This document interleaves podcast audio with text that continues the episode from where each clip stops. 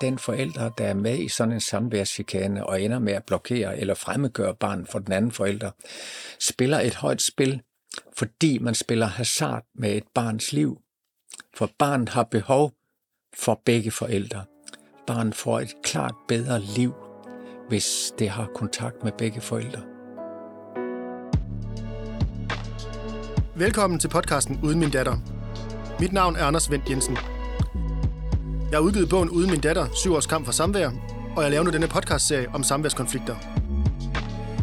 Per Schultz Jørgensen er professor emeritus i psykologi og tidligere formand for Børnerådet. Han har skrevet adskillige bøger og har været synlig i debatten om børn og unge og deres familier i flere årtier. Han taler om de ødelæggende konsekvenser, det har for et barn ikke at se begge forældre.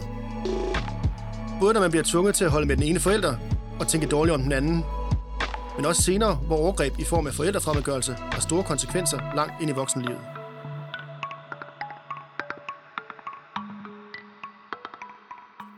Per Schultz Jørgensen, vi sidder her i dit hjem, og kan du beskrive det her rum, vi sidder i? Fordi der er jo simpelthen bøger overalt.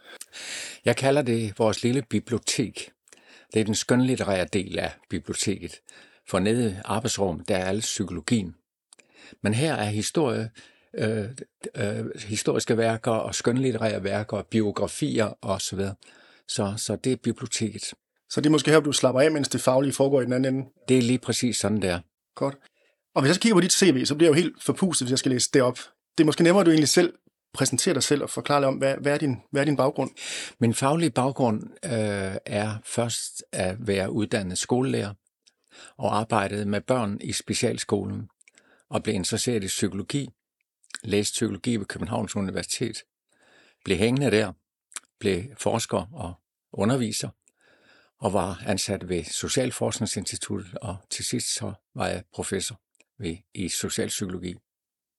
Dit engagement i børns trivsel og, og rettigheder? Jamen, jeg tror egentlig, det, det startede øh, måske næsten øh, i min tid som lærer, fordi det var børn, som var udsat, og som var trængt på både fagligt og sociale områder. Og det blev min interesse for børnearbejdet og relationen til børn vagt. Og det blev videre, jeg blev uddannet børneterapeut. Så, så hele min indgang har været børn og børns udvikling og, og børn med vanskeligheder. Hvordan giver vi dem et bedre liv? Og hvordan søgte du så ud af folkeskolen og videre, øh, for eksempel til børnerådet? Ja, så var jeg jo ansat ved, øh, blandt andet ved Socialforskningsinstituttet som forskningsleder på børne- og familieområdet og arbejde der med, med masser af undersøgelser om børn, børn, der bliver anbragt og børn, der bliver udsat for overgreb af forskellige slags, men også de almindelige øh, børns almindelige opvækst. Så, så der kom jeg gradvist med også i det politiske arbejde på området, var medlem af, af et af børnekommissionens udvalg. Børnekommissionen, der sad i 80'erne og ind i 90'erne. Og der blev jeg så også medlem af, af det første børneråd, og var medlem 5-6 år, inden jeg så også blev udpeget som formand for børnerådet. Så det var næsten en naturlig følge af at, at være inddraget som forsker og formidler og i det politiske arbejde. Så du var med fra starten i Børnerådet. Kan du forklare lige hurtigt, hvad er Børnerådet?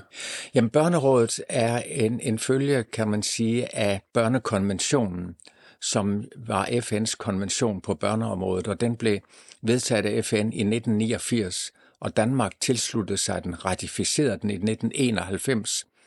Og så skulle man jo finde ud af, om man ville have et børneombudsmand i Danmark, eller en, et børneråd. Og man har valgt det sidste øh, af, af flere forskellige grunde, men øh, en af dem var, at, at vi har kun to ombudsmænd i Danmark. Den ene, det er Folketingets ombudsmand, øh, og den anden, det er på, på øh, det økonomiske område, en forbrugerombudsmand. Og ellers har vi ikke andre ombudsmænd. Modsat Norge for eksempel, de har mange typer af ombudsmænd. Men vi har holdt fast ved det, så derfor blev det et børneråd, der skulle rådgive regeringen om børns rettigheder. Okay, så hver gang der var et lovforslag eller, eller noget, så, så bliver I spurgt til råds? Ja, det gør vi. Vi har høringspligt og høringsret. Og hvis du skal kigge tilbage sådan på, på dit arbejde der i, i børnerådet og i din karriere, hvad er sådan det, den største bedrift, man kan kalde det, på det område? Hvad har I opnået? Jamen, jeg synes, øh, udfordringen kan man også sige, det var at, at få øh, børnerådstænkningen og børns rettigheder med ind i lovgivningen. Børnerådstænkningen lægger vægt på, at børn skal høres, og børn har ret til at blive hørt osv. Men, men lovgivningen øh, er jo lidt mere traditionel. Så hvordan får man den til at gøre sig gældende øh, på, på, på det retlige område? Man kan inkorporere hele FN's børnekonvention, men det valgte man ikke at gøre. Så derfor skal den indarbejdes skridt for skridt. Den skal implementeres i domstolsafgørelser, i, i lovgivning osv. Og det synes jeg var en stor udfordring at, at få børns rettigheder indarbejdet. En af de store bedrifter, kunne man sige, det var nok, at vi, vi stærkt bidrog til, at, at revselsesretten blev afskaffet i 1997. Og og det var jo en kamp lige til målstregen, hvor, hvor de gamle partier øh, på mange lederkanter kæmpede for, at, at forældres ret til at slå deres børn skulle bevares, for det var et indgreb i, i forældrenes rettigheder. Men den anden opfattelse vandt altså, og, og det blev vedtaget med en stemmes flertal i Folketinget. Så det var på et hængende hår. Ja, det virker jo helt vanvittigt i dag. Det er fuldstændig vanvittigt i dag, og der var også nogen, der med det samme meddelte, at den lov får vi lavet om, når vi kommer til magten. Mm. Men, men det var kun 4, 5, 6 år, så, så var den opfattelse droppet. Mm. Så, så i dag er det fuldstændig utænkeligt at vende tilbage til, at man skal have lov til at slå. Ja. Og du er så stadig, øh, eller du er stadig engageret på området. Du er forfatter og, og holder foredrag. Øh, hvad, hvad har du skrevet, og hvad holder du foredrag om? Jeg holder meget foredrag om, om børn og børns udvikling og børns karakterdannelse. Altså spørgsmålet om, hvordan hjælper vi børn til at få et godt liv i en verden som den, vi lever i her, som jo på mange måder er et fantastisk verden, men også en usikker og en turbulent verden, og en meget individualiseret verden, hvor det enkelte menneske skal kunne klare at stå på mål for sig selv, og kunne øh, klare et pres, uden at bukke under, og leve op til nogle fordringer, men også være i stand til at sige nej, det er ikke mig, for ikke at lade sig spænde for en hvilken som helst vogn og hvilken som helst krav om præstationer. Så det kræver øh, som jeg kalder det, en vis robusthed for at, at klare det her. Så en af mine bøger hedder netop Robuste børn. Hvordan hjælper vi børn til at få det, den indre målestok, der kan hjælpe dem til at få et godt liv? Og henvender det sig til forældre eller fagfolk? Eller? Både forældre og fagfolk. Så, så bogen, netop bogen Robuste børn blev faktisk en bestseller. Mm. Så, så der var en kolossal efterspørgsel over, over det over alt landet, og hele kommuner sagde, at vi vil prøve at lægge vores pædagogiske politik om i retning af at styrke børns øh, mentale, sociale evner til at klare sig. Og dem, der holder foredrag for, er det så kommuner også? Eller? Det er kommuner, det er pædagoger, det er lærere, det er skolevæsener, og det er ikke mindst forældre. Så nogen, jeg har været masser af steder, hvor hele hallen var fyldt med mennesker. 4, 5, 600 mennesker, og, og, og og, og ivrigt lyttende og, og optaget af, hvordan, hvordan hjælper vi børn. Fordi masser af forældre oplever, at deres børn er udfordret. Der, der er mange børn, som i dag er presset langt ud over bæreevnen. Og ikke mindst, når de kommer op i 14-15 års alderen, så er der mange børn, der oplever, at presset er for stort, og de bukker under. Og, og nogen kan simpelthen bukke så meget under, at de giver op. Så, så mange forældre oplever det på nært hold med deres egne børn, og pædagogerne oplever det i skolen, og lærerne lige så. Så derfor er det et spørgsmål, hvordan hjælper vi børn til at blive lidt mere robuste? Og det er ikke en del af den uddannelse, de har fået, eller? Åbenbart ikke, fordi det har meget handlet om, at børn både skulle være sociale, men de skal også være dygtige. Så, så pædagogerne skulle lære børn at, at øh, både tilpasse sig og være kreative, og det er alt sammen udmærket. Det er ikke noget, jeg har noget imod, men man kan sige, et, et mantra i dagens pædagogiske verden har jo været, at børn skal blive dygtige. Og så måler man, og måler, og vejer, og PISA-undersøgelser, og i et væk. Så, så mit budskab er et lidt andet. Altså, vi skal i stedet lægge vægten på dannelse. Og jeg tror, det store pendul er ved at svinge fra præstation over mod dannelsessiden. Og det betyder at hjælpe børn til at få nogle indre kvaliteter, som de kan hjælpe dem til at holde en retning, eller hjælpe dem til at udvikle et indre kompas. Og hvordan bliver man dannet, om jeg så må sige? Er det noget med forældrene? Er der mere til stede? Eller? Ja, det er både det, men jeg siger også, at det første krav er egentlig, at børn skal inddrages i et fællesskab, hvor der er nogle normer, børn skal leve op til. Og for at være helt konkret, det kan være den fireårige, øh, skal hjælpe med at tage ud af bordet. Eller om tirsdagen, Mathilde, der er det dig, der er med til at lave mad. Øh, du skal også gøre rent ned på dit værelse. Øh, der er nogle krav, hvor jeg har krav, og du har krav, og storsøster har også krav, og det har far også, og så videre. At, at vi inddrager børn, og vi hjælper dem til at overtage nogle normer, som er den indre struktur. Normer er vigtige i et fællesskab. Det er her, jeg også får anerkendelsen, fordi jeg bidrager. Og normerne overtager jeg. I psykologien hedder det, at de internaliseres. De bliver en del af mig, og det er der, jeg får den indre struktur, som er vigtig, fordi det er her min indre målestok, og det er her min robusthed starter. Mm. Og det vil sige, når man så måler øh, i skolen, eller hvor man nu gør det, så er det, så er det ikke en måde at gøre det på, i forhold til, at man ikke ved, om man lever op til det? Eller? Nej, man kan sige, at det, man måler i skolen, er meget ofte kognitive, intellektuelle, faglige færdigheder. Mm. Og, og, og det er jo heller ikke sådan, jeg har noget imod, at man tilegner sig faglige færdigheder. Men hvis hele målet er en sådan individuel præstation, så går vi glip af det, fællesskabet skal give. Og fællesskabet giver mig en forankring, et ståsted, hvor jeg henter værdier og normer og retninger, som jeg overtager. Og det kan familien skabe. Man kan sige, at vi skal bygge en lille paraply op over os i vores fællesskab.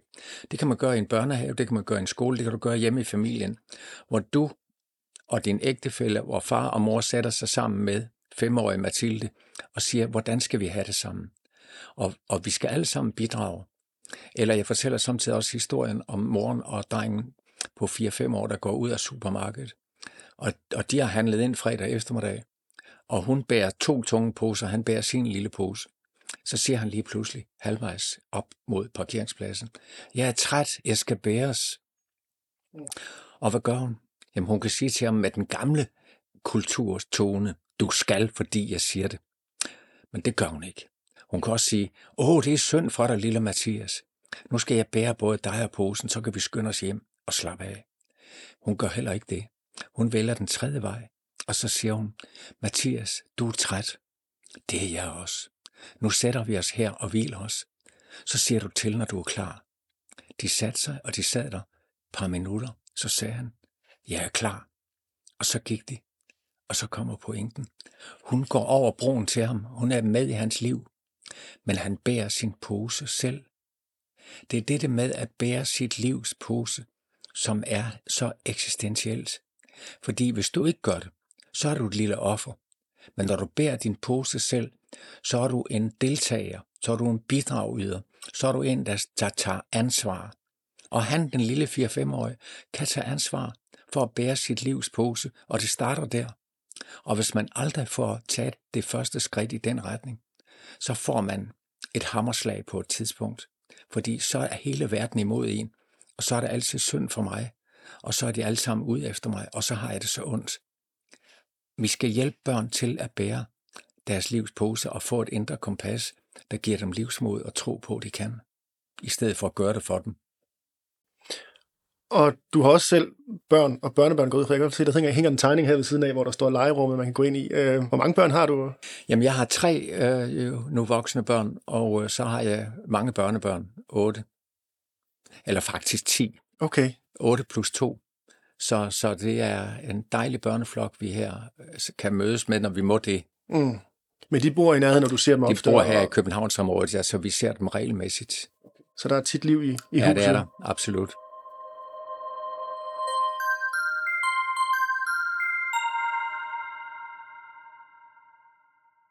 Hvordan er børneområdet i dag i forhold til for 20-30 år siden? Jamen, jeg tror, øh, børns opvækstforhold har ændret sig meget øh, i retning af en stadig mere individualisering. De store ændringer øh, fandt jo sted i 60'erne og 70'erne. Det var de store revolutionære 10 år i Danmarks historie, nyere historie, hvor, hvor, hvor vi gik ind i en, en super højmoderne, højteknologisk informationssamfund osv. Kvinderne kom på arbejdsmarkedet, og skilsmisserne, og de papirløse forhold, og kærligheden. Alt det der, som vi ved, der skete i 60'erne med studenteroprøret, som noget meget kendt af de fleste. Men 60'erne og 70'erne, det blev også en ny familie, hvor både mor og far på arbejde og børn i daginstitutioner. Og, og op igennem øh, de sidste øh, årtier af 1900-tallet og ind over årtusindskiftet, der er det blevet udbygget en meget individualiseret verden, hvor den enkelte skal klare mere og mere selv. Og det bliver en medialiseret verden, hvor de sociale medier spiller en kolossal rolle. Og det forstærker egentlig hele denne øh, dette krav, øh, som omverdenen stiller det enkelte menneske overfor. Du skal hele tiden være på. Du skal kunne klare et pres. Du skal træffe nogle beslutninger selv. Og De netværk, du skal have, og, og som er vigtige, dem skal du selv skabe dig. Så det er et meget stort ansvar, der presser den enkelte øh, i, i, i den tid, vi lever i. Så hvad er den største udfordring i dag for, for børn? Fra min synsvinkel er det at give børn den nødvendige støtte i deres udvikling til, at de kan klare det pres. At de, de får en tilstrækkelig dannelse eller karakterdannelse, eller får den robusthed, som jeg var inde på før, så de kan klare det pres og træffe de valg, der skal til. Og hvis man ser på, nu var du selv inde på det der med, at flere bliver skilt der i 70'erne og frem efter, og det kan jo både være godt og skidt, afhængig af, hvordan man ser det. Men hvordan er det at være skilsmissebarn i dag i forhold til, til den gang? Ja, man kan sige, at i dag er det jo, jeg vil ikke sige normaliseret, men det er jo meget tæt på, at, at der er masser af børn, der oplever det. Man skønner, at, at omkring en tredjedel af børnene oplever, at mor og far går fra hinanden, inden de bliver 18 år. Så, og i nogle aldersgrupper er det jo flere end, end, end, end 30-35 procent, der er det 45 procent og så videre. Og nogle børn oplever det flere gange, at der flytter en ny far ind, og en anden flytter ud, og så videre. Så, så, så vi har fået en ny familietype, som, som består i, at der er mere gennemtræk, og det er en mere åben, det er en mere skrøbelig familie. Det er også en familie, der er mere varm og givende end den gamle familie, som var mere autoritær. Og så, så kan man så ende i den situation, hvor man måske ikke ser den ene forælder af forskellige årsager, hvis man netop, der er konflikt om, om at dele barnet efter en skilsmisse. Og der er jo så det, der hedder forældrefremmedgørelse. Øhm, kan du prøve at beskrive det? Ja, for vi ser jo netop, at, at det vi i Danmark kalder samværschikane, øh, som efter alt, hvad jeg kan fordømme i, og vurdere i sagen, så er det blevet meget mere hyppigt. Det hænger blandt andet sammen med, at, at, at far er kommet på banen, i modsætning til den gamle familie, hvor faren var fraværende. Og når man blev skilt, så var det moren, der fik forældremyndigheden uden diskussion. Faren forsvandt ofte ud af børnenes liv. Men i dag er faren på banen, og det er mere ligestilling mellem far og mor. Så derfor kæmper far også for at få sine rettigheder, og børn har også ret til at se deres far og have kontakt med deres far. Så derfor har vi fået langt flere konflikter efter skilsmissen med hensyn til, til øh, hvem, hvor, hvor samværet og bopæl er efter skilsmissen. Så mere og mere, langt flere samværskonflikter.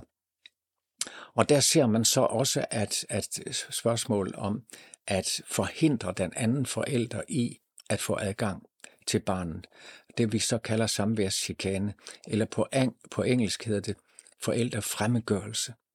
At den ene forælder prøver at presse den anden forælder ud, sådan at barnet ser mindre til den forælder, måske lægges direkte hindringer i vejen Forældrefremmedgørelse, det er to ting.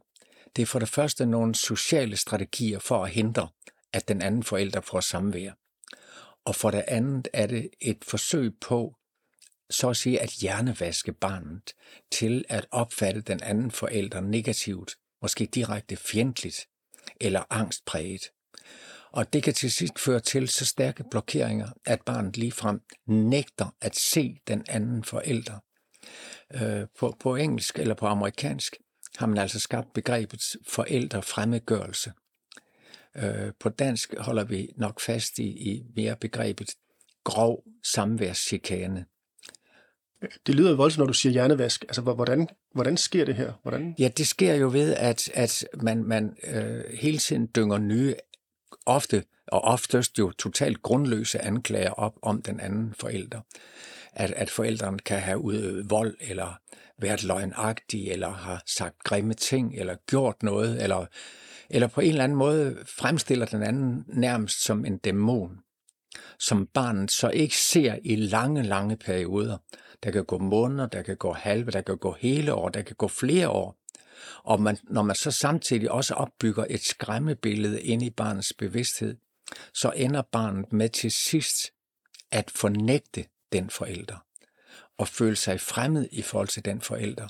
Og så kan man sige, uanset man så måske sætter terapi i gang, så, så er kløften gravet så dyb, at det er næsten uoverstigeligt. Og der har mange retlige afgørelser så endt med at sige, jamen den forælder, der nu har udøvet selvtægt og lagt alle de chikaner i vejen for den anden forælder og opbygget det skræmmebillede. Nu er barnet der nu engang, og så må vi sige, det er en kendskærning, og så bliver barnet, for barnets skyld bliver vi nødt til at sige, jamen så må den forælder have forældremyndigheden alene. Så det vil sige, at man har udøvet selvtægt og får ret til sit barn, og barnet mister retten til den anden forælder. Så man er simpelthen man er faktisk lykkedes i sit forhævne? Det kan man sige. Og, og for mig at se, er det jo at tale om, om en, en øh, grov uretfærdighed. Dels selvfølgelig mod den ene forælder, men, men også mod barnet. For barnet mister kontakten med den anden forælder. Og så kan man sige, jamen kan barnet ikke leve med det, og barnet får en ny forælder? Kan barnet ikke få en, en stedfar eller en stedmor, hvad det nu er? Så, så barnet kommer vel videre i sit liv. Og det kunne man godt sige. Men, men svaret for mig er og går i en anden retning. For barnet vil under alle omstændigheder på et tidspunkt i sit liv stille spørgsmål, hvor kom jeg fra? Hvem var min far? Eller hvem var min mor? Det er det identitetssøgende spørgsmål, som alle mennesker stiller, og hvor man søger tilbage og vil prøve at finde, hvor udgangspunktet var. Og amerikanske undersøgelser har søgt at belyse de børn, som på den måde mister kontakten med en forælder i deres tidlige barndom, og måske mister den kontakt næsten for evigt. Når de er oppe i 30'erne, hvordan har de det så med det? Og de undersøgelser peger klart i retning af, at man der for det første er meget søgende, men også bliver ramt af en utrolig tristhed, bliver ramt af en skyld over, at jeg måske selv bidrog til det, bliver ramt af vrede, og det hele sætter sig og kan sætte sig som depression. Så som man bliver, man bliver ramt på sin aller dybeste selvfølelse, fordi man mister kontakten med en forælder. Og, og vi skal forstå det her også ud fra psykologiske vinkler, fordi i den tidlige barndom, der dannes der et selvbillede af forældre. I den, man identificerer sig med mor og med far. Og det selvbillede er med til at lægge grunden på en selvudvikling og selvforståelse. Og når man så bliver berøvet kontakten med en forælder, så mister man en del af sig selv. Man, man bliver frataget noget, som man var ved at grundlægge som en del af selvforståelsen. Og det er et stort tab, som man prøver at reparere på, men det er ofte svært. Så derfor er det en dyb, dyb ulykke og en dyb, dyb uretfærdighed, der sker her. Og hvor udbredt er det her forældrefremmedgørelse i forhold til os tidligere? Ja, jeg vurderer altså, at, at samværschikaner og fremmedgørelse er, er noget, vi ser i stigende grad. Jeg kan jo kun også tage det ud fra medierne, og, og se, at dagbladsartikler og bøger, der skrives om det. Og en tidligere amerikansk undersøgelse vurderer, at omkring 20 procent af de amerikanske skilsmisser, de omfatter større eller mindre form af fremme, forældrefremmedgørelse. Om det også gør sig gældende i Danmark, tør jeg ikke sige, men, men jeg vurderer altså, at det er, er et fænomen, som, som er, er langt mere udbredt, end vi måske forestiller os. Og det kan være i mildere form, hvor man bare chikanerer i en eller anden grad, så, så den anden forælder presses på området, og der er små konflikter kørende, til den helt grove samværschikane, hvor den ene forælder udelukkes stort set fra at få kontakt. Men i og med, at det, det er relativt nyt, så er det heller ikke sikkert, at man har set den fulde udbredelse endnu, i forhold til, hvordan det kan måske se ud om 10 år? Eller? Nej, det kan, det kan man, man, man selvfølgelig frygte, at det kunne fortsætte. Og, og ikke mindst, hvis den praksis, vi har haft indtil nu, som jo, som vi var inde på for lidt siden, har været, at, at den, den øh, chikanerende forælder ender med at få ret i kraft af, at man må affinde sig med situationen for i det mindste at skabe ro til barnet, hvad man sådan set godt forstår. Men øh, på den lange bane, det lange sigt, der ender man jo så med måske at, at sige ro til barnet nu, men så påfører vi barnet et tab i det, og tab af livskvalitet på den lange bane.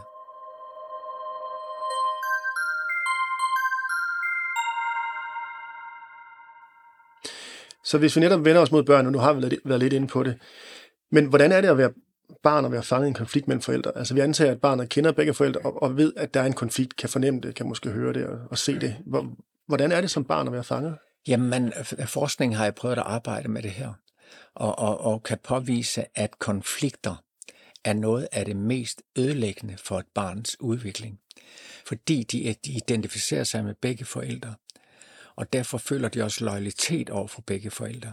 Og hvis man så presses til at holde med den ene forælder mod den anden forælder, så fører det til, at man fortrænger det billede.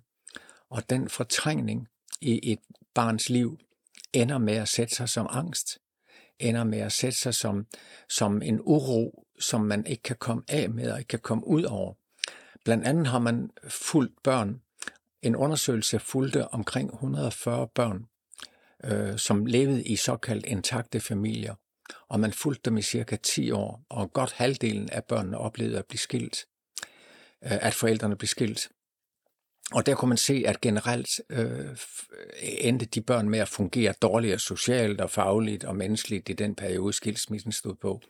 Men det interessante var noget andet.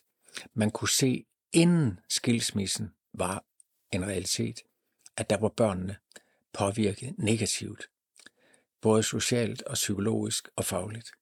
Og så sagde man, hvordan kan det være? Inden skilsmissen var de påvirket af hvad? Har de haft en anelse om skilsmissen? Nej, det var mere subtilt. De var påvirket af de konflikter, der var i gang i familien. Så selvom det ikke fører til skilsmisse, så er konflikter ødelæggende for børns udvikling, fordi de tvinges til at bryde en loyalitet, loyalitet med den ene forælder. Øh, de ender med at holde med den ene mod den anden, og det er ødelæggende for børn, der har identificeret sig med forældre. Så derfor sætter det sig hos dem som et tab. Ja, for det er jo det. Hvad, hvad tænker barnet om den forælder, som, som barnet ikke ser? Altså... Øhm, ja, barnet oplever jo sig stadig knyttet til den forælder. Og hvis man som barn oplever at blive presset til at tage afstand fra en forælder, så ender barnet med at at skulle tage afstand fra noget i sig selv, som man har identificeret sig med, som er blevet en del af en selv. Så, så der ender barnet med at fornægte noget af sig selv. Og hvis man gør det, så ender man med at miste sit indre jeg.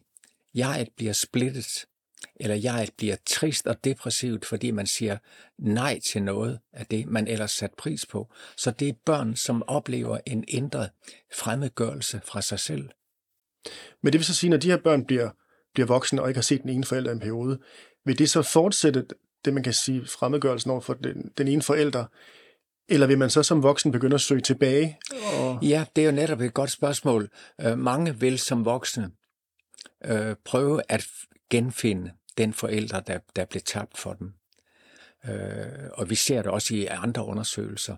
For eksempel øh, transnationale adoptioner eller også nationale adoptioner.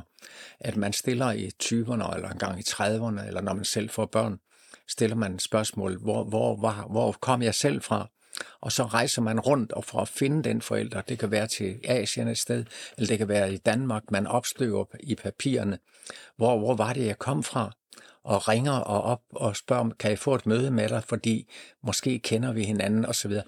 At man er søgende efter efter at finde ud af, hvor ens rødder var. Og, og det er et almindeligt menneskeligt spørgsmål. Så, så det bliver også en søgeproces for de børn her.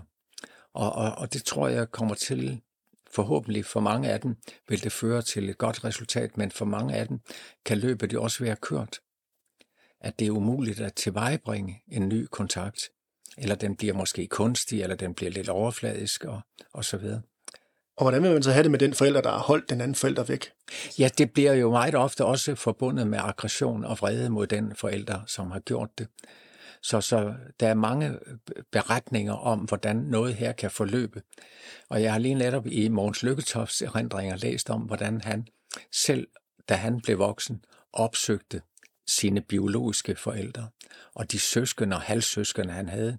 Han rejste sågar til Kanada for at opsøge nogle af dem, og, og, og det blev sådan set lykkeligt. Og det er en helt almen historie, han der beretter om.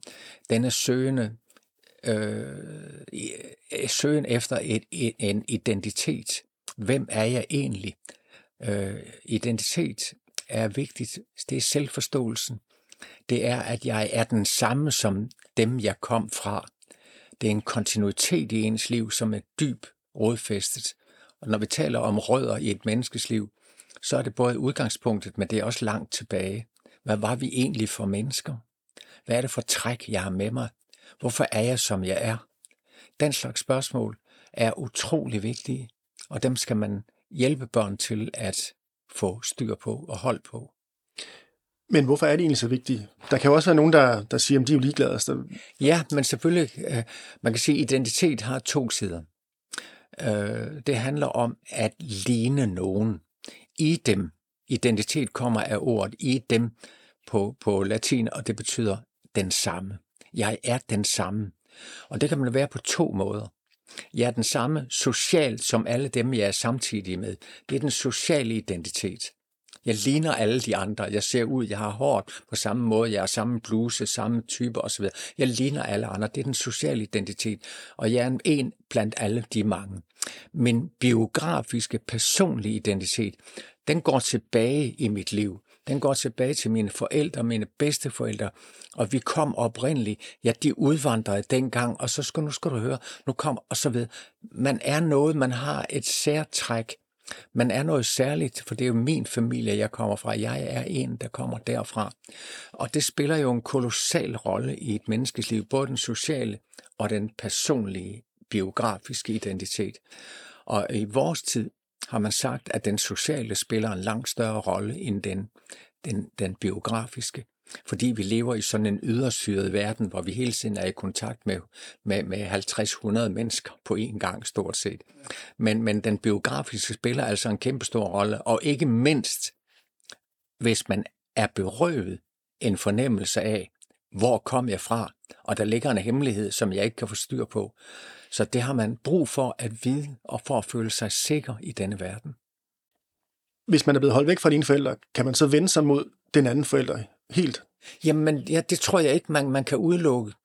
For, for det, hvis man forhindres i at få den kontakt, så opstår der netop en sådan blokering, som man kan genfinde fra noget, der fandt sted tidligere, hvor jeg måske også blev blokeret og hindret i kontakt med den ene forælder. Og der kan der komme en vrede og en animositet og en, en følelse af forurettethed, eller en, måske ovenikøbet en skyldfølelse over, at man ikke magter at bryde igennem. Og det vil sætte sig, tror jeg, og kan sætte sig som en vrede mod den forælder. Så den forælder, der holder den anden forælder væk, spiller måske højt spil, eller du ved, vinder på den korte bane, men kan tabe på den lange bane. Det tror jeg godt, man kan sige. Og jeg synes under alle omstændigheder, at den forælder, der er med i sådan en samværschikane og ender med at blokere eller fremmedgøre barnet for den anden forælder, spiller et højt spil, fordi man spiller hasard med et barns liv. For barnet har behov for begge forældre, og barnet har et udgangs, som udgangspunkt også ret til begge forældre. Så derfor synes jeg, det er et overgreb.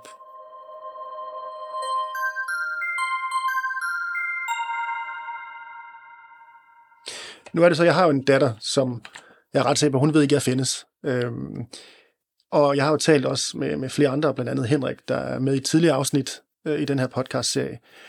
Og han kender heller ikke sin datter, og har aldrig set hende, og han er også sikker på, at hun ikke ved, at han eksisterer.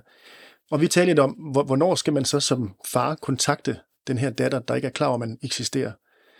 Ja, øhm, det er, hvornår, i livet, hvornår i hendes liv er det, øhm, om jeg så må sige, optimalt? Ja, jeg tror jo, når barnet kommer op i et sted mellem 15, 16, 17, 18 år, så, så rejser spørgsmålet sig for barnet. Det, eller nu her, det unge menneske. Hvor, hvor kommer jeg fra, og hvor er i det her tilfælde min far? Og det spørgsmål, tror jeg, vil, vil rejse sig med stigende kraft længere op i, i, i alderen og ind i ungdomsårene. Og, og, og måske også der, når, når barnet selv får en kæreste og begynder at tænke på at stifte familie, så kommer spørgsmålet i samtaler også med andre. Og så vil barnet naturligt, eller det unge menneske naturligt søge efter kilder. og rejse spørgsmålet, kan jeg finde tilbage til den far? Så som, jeg tror, man som far skal være betænkelig, eller være, være i hvert fald meget reflekteret omkring, hvornår henvender jeg mig for at ramme øh, behovet for at møde mig, og ikke fremstå som en, der, der vil dirigere eller styre. For barnet står netop i en situation, hvor det måske fornemmer, at det har været meget styret og meget kontrolleret af den anden forælder. Så derfor tror jeg, at man skal passe på ikke at komme ind og, og, og presse en ny dagsorden igen, som barnet ikke er parat til. Øh, på samme måde som man, man siger, hvor meget skal jeg snakke med børn om, om svære ting. Og, og mit udgangspunkt er, jamen når barn begynder at stille de første spørgsmål, så fortæller du, så svarer du ærligt, så langt barnet nu kan klare at høre på det her. Så du skal svare ærligt, men vent og afvend barnets egen indre spørgsmål og være åben over for det. Men når faren er fraværende, så er det svært at være åben over for et ung menneske, som man ikke rigtig følger til dagligt. Så derfor er det en, en virkelig svær balancegang her. Men man kan sige, at i det her tilfælde, der ved hun jo ikke, at der findes en anden far. Og det kan være, at hun har en social far, ja. men, men ikke er klar over, at der er en anden biologisk. Øhm, så går man går ikke bare hen og banker på døren og siger, Hov, du skal jo ikke vide, at du også har mig. Øh, ja. det, det vil jo komme lidt som en chok, formentlig. Ja. Øh, uanset ja. hvordan det ledes. Det ved det. Og, og, og jeg ved jo, hvordan nogen i visse tilfælde har, har forsøgt at nærme sig øh, en biologisk mor. Mm. Øh, og nu tænker jeg på et konkret tilfælde. Og, og der skrev han et brev til den biologiske mor, som hun i ro og fred kunne åbne. Og han fortalte i pæne, søde vendinger, hvem han var, og at han meget gerne ville mødes med hende når hun var parat til det.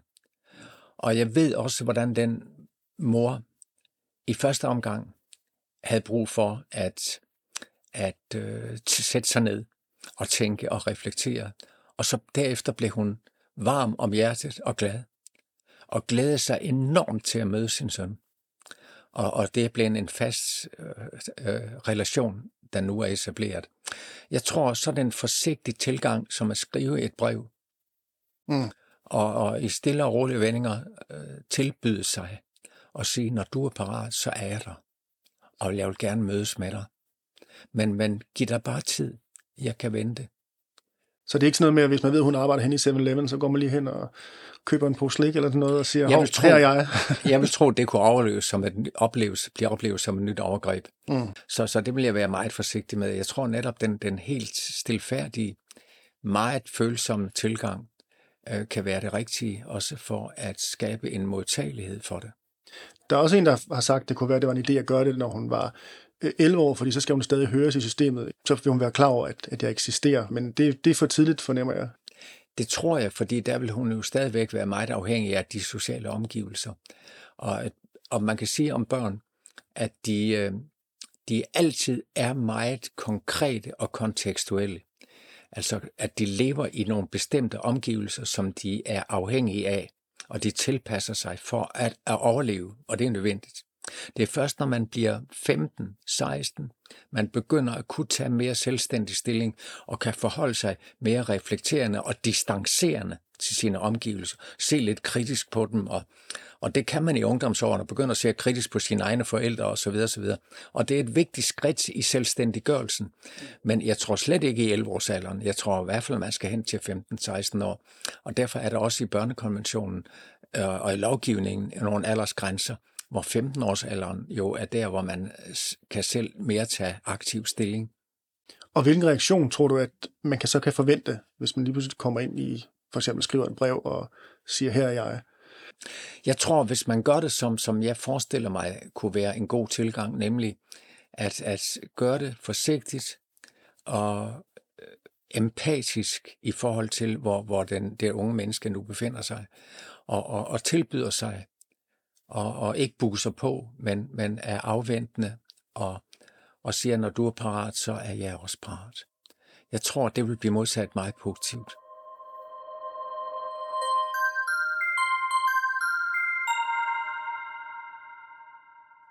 Hvis vi så kigger på systemet, der ligesom behandler de her sager med konflikter, hvordan gennemskuer systemet det her forældrefremmedgørelse og samværschikane? Jamen, jeg tror, at systemet indtil nu har haft svært ved det, fordi den slags samværssager har været afgjort rent administrativt.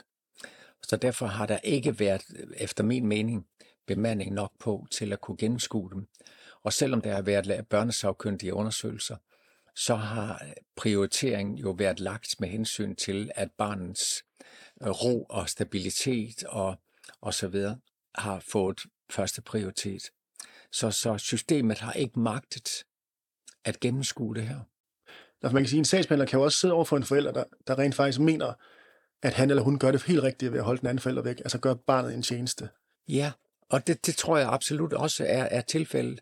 Og selvom jeg ikke kan, kan sige, at jeg kender alle de, de mange varia- variationer, der er inden for det tema her, så tror jeg selvfølgelig også, at der er nogle af dem, der, der praktiserer denne forældrefremmedgørelse, at de er så selv hildet i det, at de er overbevist om, at de gør det rigtige for deres barn, men at det er en mere eller mindre, undskyld udtrykket, sygelig tilgang, øh, som man kan krybe ind i en form for narcissisme, at jeg alene vide, hvad der er bedst for, for mit barn. Det kan være sådan en symbiotisk tilgang, øh, som, som ender med, kan man sige, at, at binde barnet så stærkt til den forælder, at de ikke selv kan se det, men de tror selvfølgelig på det. En, en paranoiaagtig udvikling. Øh, men, men paranoikeren ender jo med at tro så meget på det, at, at, at, at vedkommende er, er, er indkapslet og helt blokeret for en realitet, der ligger udenfor. Så, så derfor tror jeg, det, det, det kan være svært.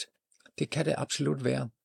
Så, så man ender måske med at lyve så meget for sig selv, at man tror på det til sidst? Jamen det tror jeg, og, og det bliver næsten en vrangforestilling, som, som grænser til det søgelige, som jeg siger, at, at den ene forælder kan i den grad forme et, et, et syn på verden, som er, er, er uden for al realitet.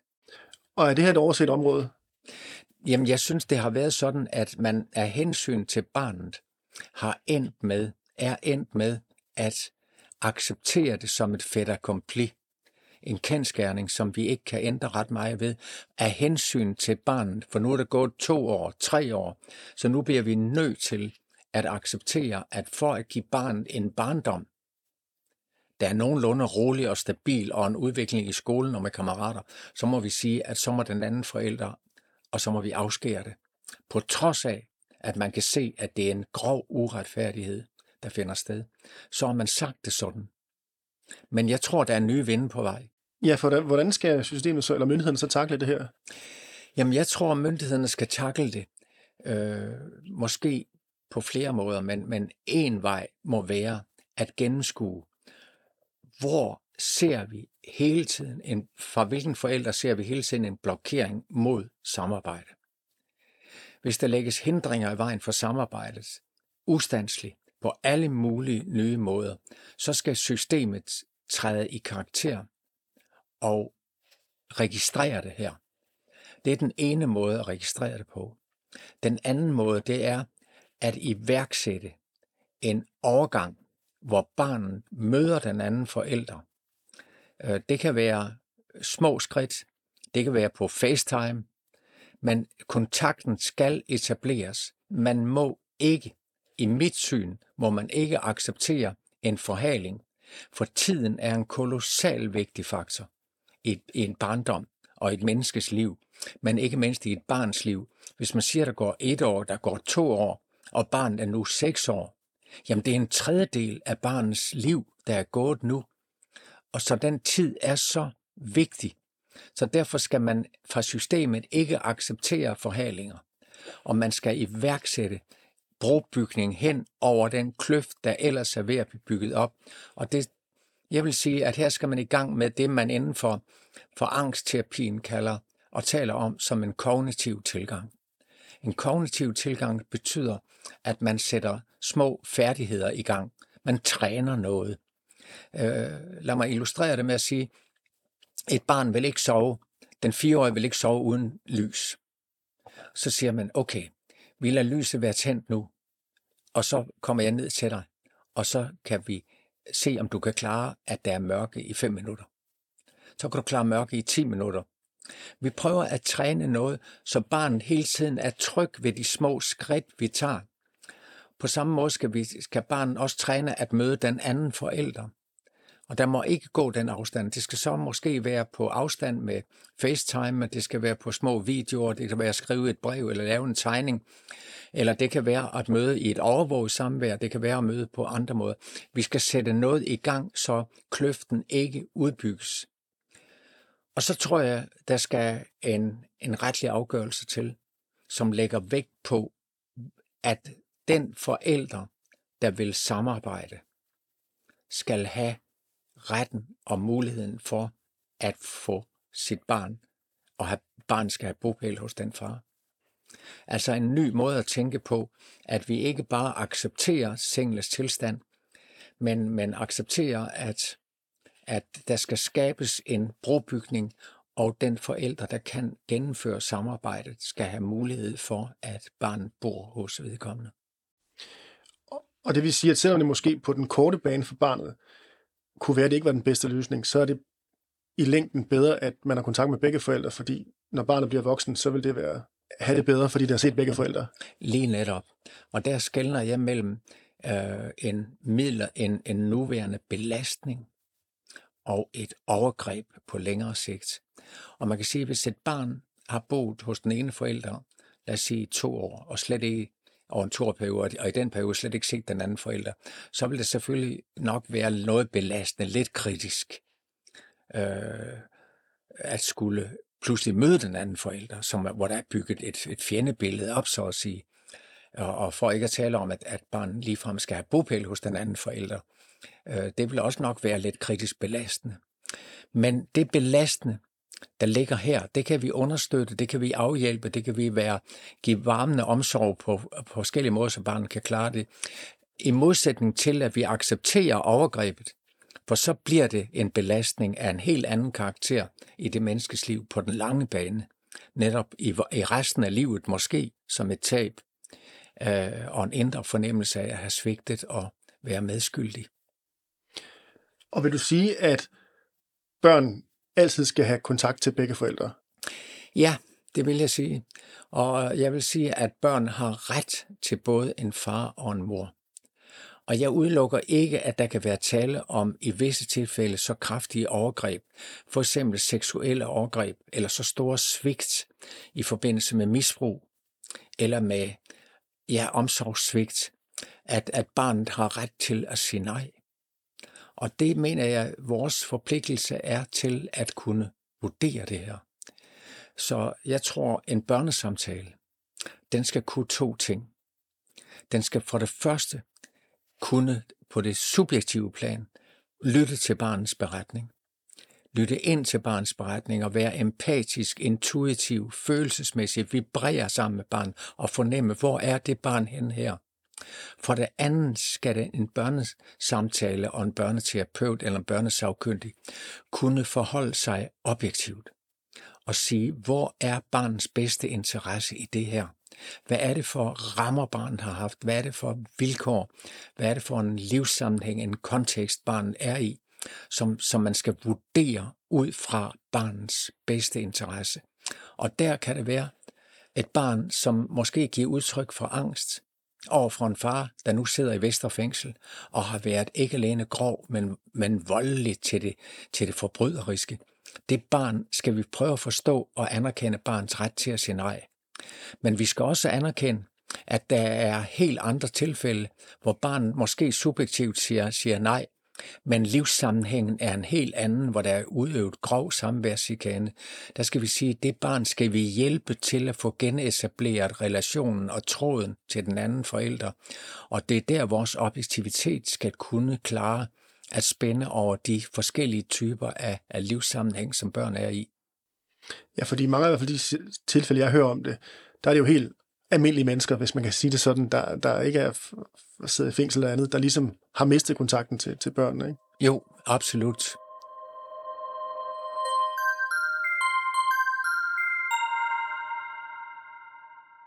Du snakker om det der med, at der blæser nye vinde. Hvordan ser det her område ud om 10, 20, 30 år? Jamen, jeg tror, hvis den højesteretsdom fra september i år, 8. september, og der kommer nogle fremtidige domstolsafgørelser, og helt op til højesteret sikkert også, hvis de følger i sporet så tror jeg, de vil være med til at sætte en ny dagsorden. En ny forståelse af, at vi har fælles forældremyndighed. Det implicerer, at forældre skal samarbejde om forældreskabet. Fordi skilsmissen, den opløser ægteskabet, men den skal fastholde forældreskabet. Og det bygger på et samarbejde. Så der tror jeg, der er nye moralske, etiske vibrationer på vej og sætter sig her. Og jeg tror, selvom vi ser en sådan stigning, som vi har talt om i spørgsmålet om, om grov samværschikane og lignende, så tror jeg, at, at en ny retlig afgørelse på det her punkt vil være med til at sætte en ny dagsorden, så forældre vil anerkende og erkende, at, at den vej her er ikke fremkommelig mere.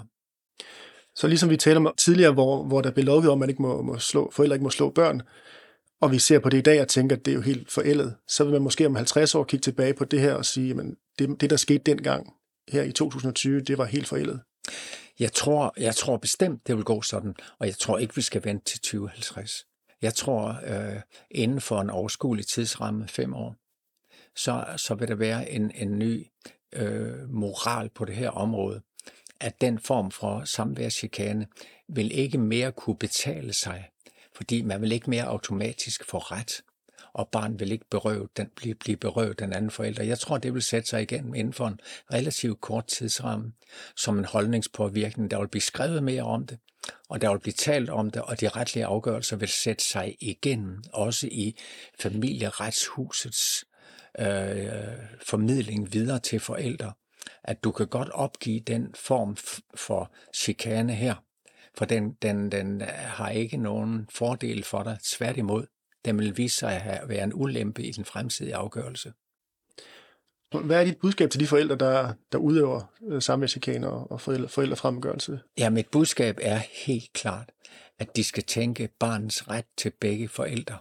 Og det har børn ret til, en legitim ret, og det har det også efter børnekonventionen og den europæiske menneskerettighedskommission øh, taler også om et familieliv, der skal bevares, og respekten for familielivet. Så derfor vil jeg sige til forældre, der tænker på, i den retning, at du skal tænke barnets først, og barnet har ret til begge forældre. Og derfor skal du samarbejde med den anden forælder. Det gavner både dig og dit barn, og det gavner også barnets fremtid. Barnet får et klart bedre liv, hvis det har kontakt med begge forældre. Det var ordene i denne omgang fra Per Schultz Jørgensen. Det var en fornøjelse at tale med ham. Du kan læse mere om ham på myrehus.dk eller google hans bøger.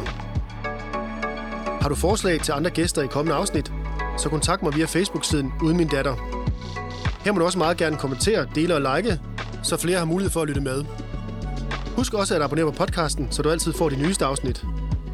Musik og lyd er lavet af Oscar Vendt Mosgaard. Tak fordi du lyttede med.